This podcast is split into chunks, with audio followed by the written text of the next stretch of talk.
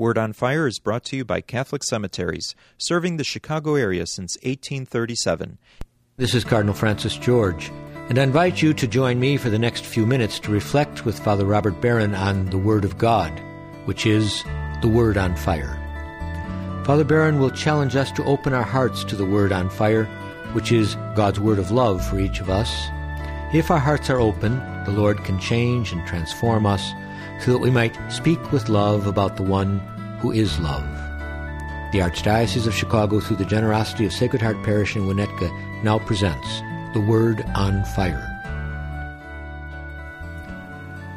Peace be with you. Friends, in the great cycle of the liturgical year, we come once again to the season of Advent, the season of vigilance and expectation. I don't know why, but I've always loved Advent from the time I was a kid. There's something I think about expectation here below that's almost better than realization. Somehow, when you realize something, it, it fades so quickly, but the expectation is very intense, exciting. And see, I think it's reflective of the fact that this whole life is a kind of advent. We know that whatever we accomplish, whatever we achieve, whatever joy we find is transient in this world. That in fact, we're perpetually waiting for something more. Maybe that's why Advent has always struck me anyway as a especially rich spiritual season. Well, the readings for today are all about expectation. They're all about keeping vigil. It's appropriate for this first day of this season of waiting. First reading is taken from the 63rd chapter of the book of the prophet Isaiah. It has to do with the passionate expectation of Israel during their time of exile in Babylon. Now, I've said to you many times before, to understand the exile in Babylon, we have to think about September 11th times a thousand. It was the ultimate calamity for biblical Jews. It, everything had fallen apart. The nation was destroyed, the temple was burned down, the people carried away to a distant land. Well, this was God's chosen people. The temple was his dwelling place. Jerusalem was his great city. How could this be? How could God have allowed this to happen? And so, for 70 years, while they waited in exile, Israel anguished. Israel looked to the Lord and they wondered. Listen now to this line from our first reading. Oh, that you would rend the heavens and come down with the mountains quaking before you. Now, see, mind you, that is not so much the language of praise. That's the language of anger and deep disappointment. Why don't you come down? Why don't you make the mountains quake before you? Why don't you act? Israel is waiting. Everybody listening to me right now can identify with these Babylonian exiles. You say, well, how's that possible? This, these ancient peoples who were carried away to a long forgotten city. Well, look, everybody listening to me right now feels in one way or another captive, put upon, exiled from where they want to be. And therefore, everyone here feels the anguish of exiled Israel. How long, O Lord? Maybe you find yourself in a very dry period, spiritually arid period. You say, How long, Lord? Maybe a time of, of great financial distress. A lot of people right now are feeling that. Maybe sort of emotional, psychological distress. You say, How long will I wander in this place of depression anxiety? It appears as though God has hidden himself. And so we cry out with anguish, How long, O Lord? Listen again to this line now from Isaiah chapter 63. You have hidden your face from us. You've delivered us up to our guilt. Again, isn't that the way it seems, friends? As though God has hidden his face from us. So, how do we make sense of all of it? Well, now comes a master image, and I'll propose it to you as a master image for Advent, for a time of waiting. Listen. Yet, O Lord, you are our Father. We are the clay, and you are the potter. We are all the work of your hands. Friends, can I invite you to let that image sink into your mind and your heart, especially now during Advent? Yes, we're in anguish. Yes, we're in exile. Yes, we're compelled to wait. We're frustrated. Lord, why don't you come down? We all feel that way. But this is the way the biblical author resolves it. Lord, you are our Father. We know that. We are the clay. You are the potter. We are all the work of your hands. Okay, let me unpack this image now a little bit. There's a lot in it, I think. As I've said to you before, I think a lot of people in our culture are haunted by a fundamentally deist conception of God. What I mean is, we see God as a distant being, a distant cosmic force. But the God of the Bible is not the deist God. Rather, God is intimately involved in the work of creation and redemption.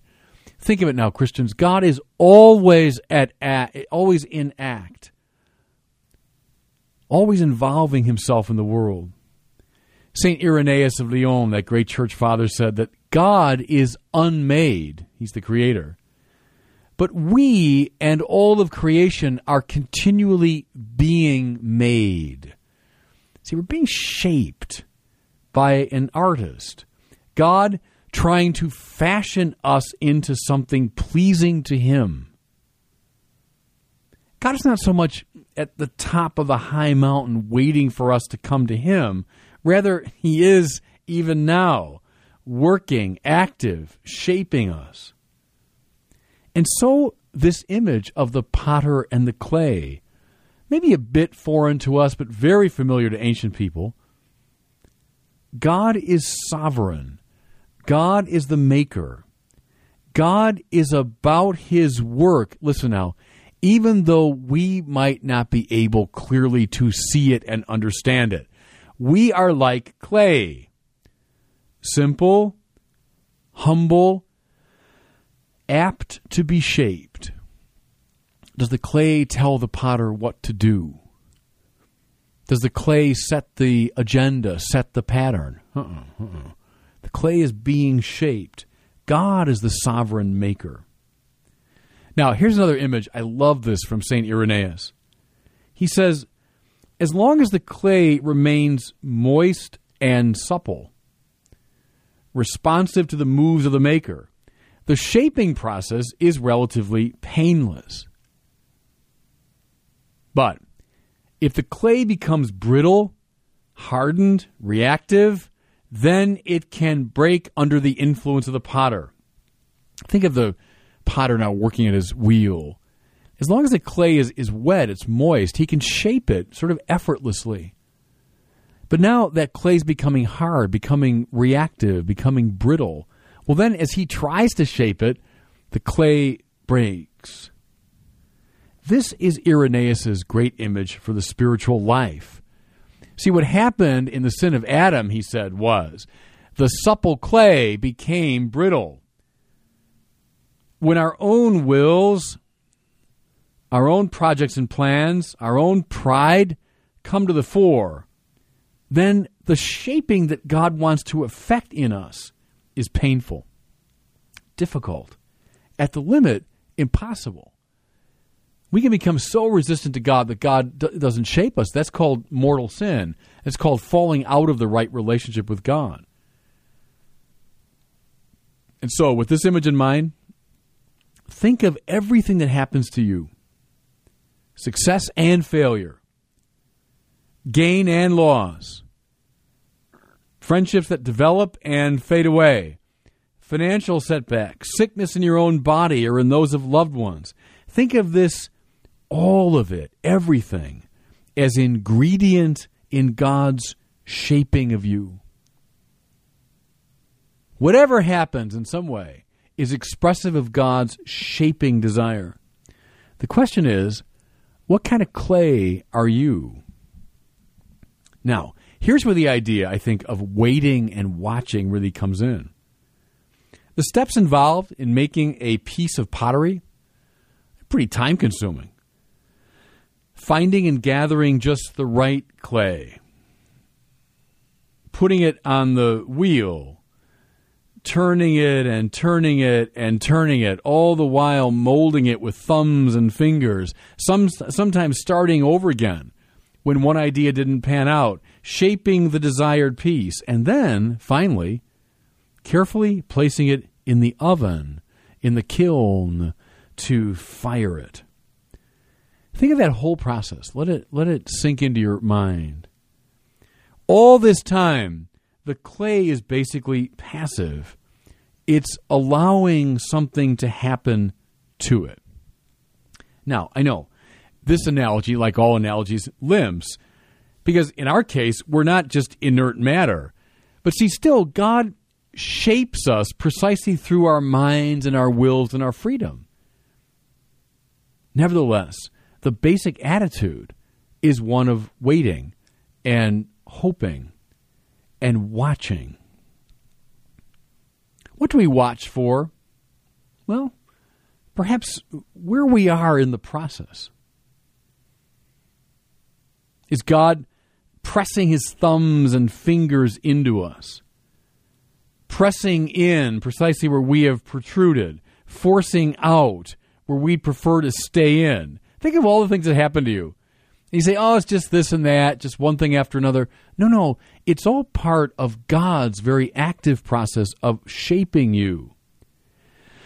Is God perhaps starting over again after our resistance had spoiled his first attempt? Maybe God was shaping us a certain way, but then we became so brittle, so reactive that we broke. And now God carefully tries again. Or how about this? Are we being placed in the oven, in the kiln, in order to fix us in the shape that God has given us? You know, the darkest times, the most painful times in your life, the times that, that are like fire. You know, it's no accident that people have used the imagery of fire for hell. That's what it feels like to be in this deep depression or deep darkness. Well, what is that? Could it be the time precisely when you are being placed in the oven, in the kiln, to fix you, to harden you in the shape that God wants you to be in? And all this time, can I suggest, we should be excited not about our projects for ourselves. See, finally, those are pretty dull. We've all got them, I know. We all have our personal plans, what we want to do. But you know, God laughs at our plans because God's plans are so much bigger, they're so much greater. What we should be doing all this time is exulting in what God is doing for us, that God's working in us. Are we looking with expectation toward the people that God wants us to be, no matter what the cost? And so, like ancient Israel in exile, we wait, because we're all to some degree in the land of exile. We wait, we watch, we cry out to the Lord. But while we're doing so, we keep this master image in mind. We're clay, we're clay, we're passive in God's hands. But there is this great heavenly master, not at a distant remove from us, but yes, even now, here and now, and all that happens to us, carefully molding us into the people He wants to be. Wait for that, friends. Watch for that. That's a very good Advent attitude. And God bless you.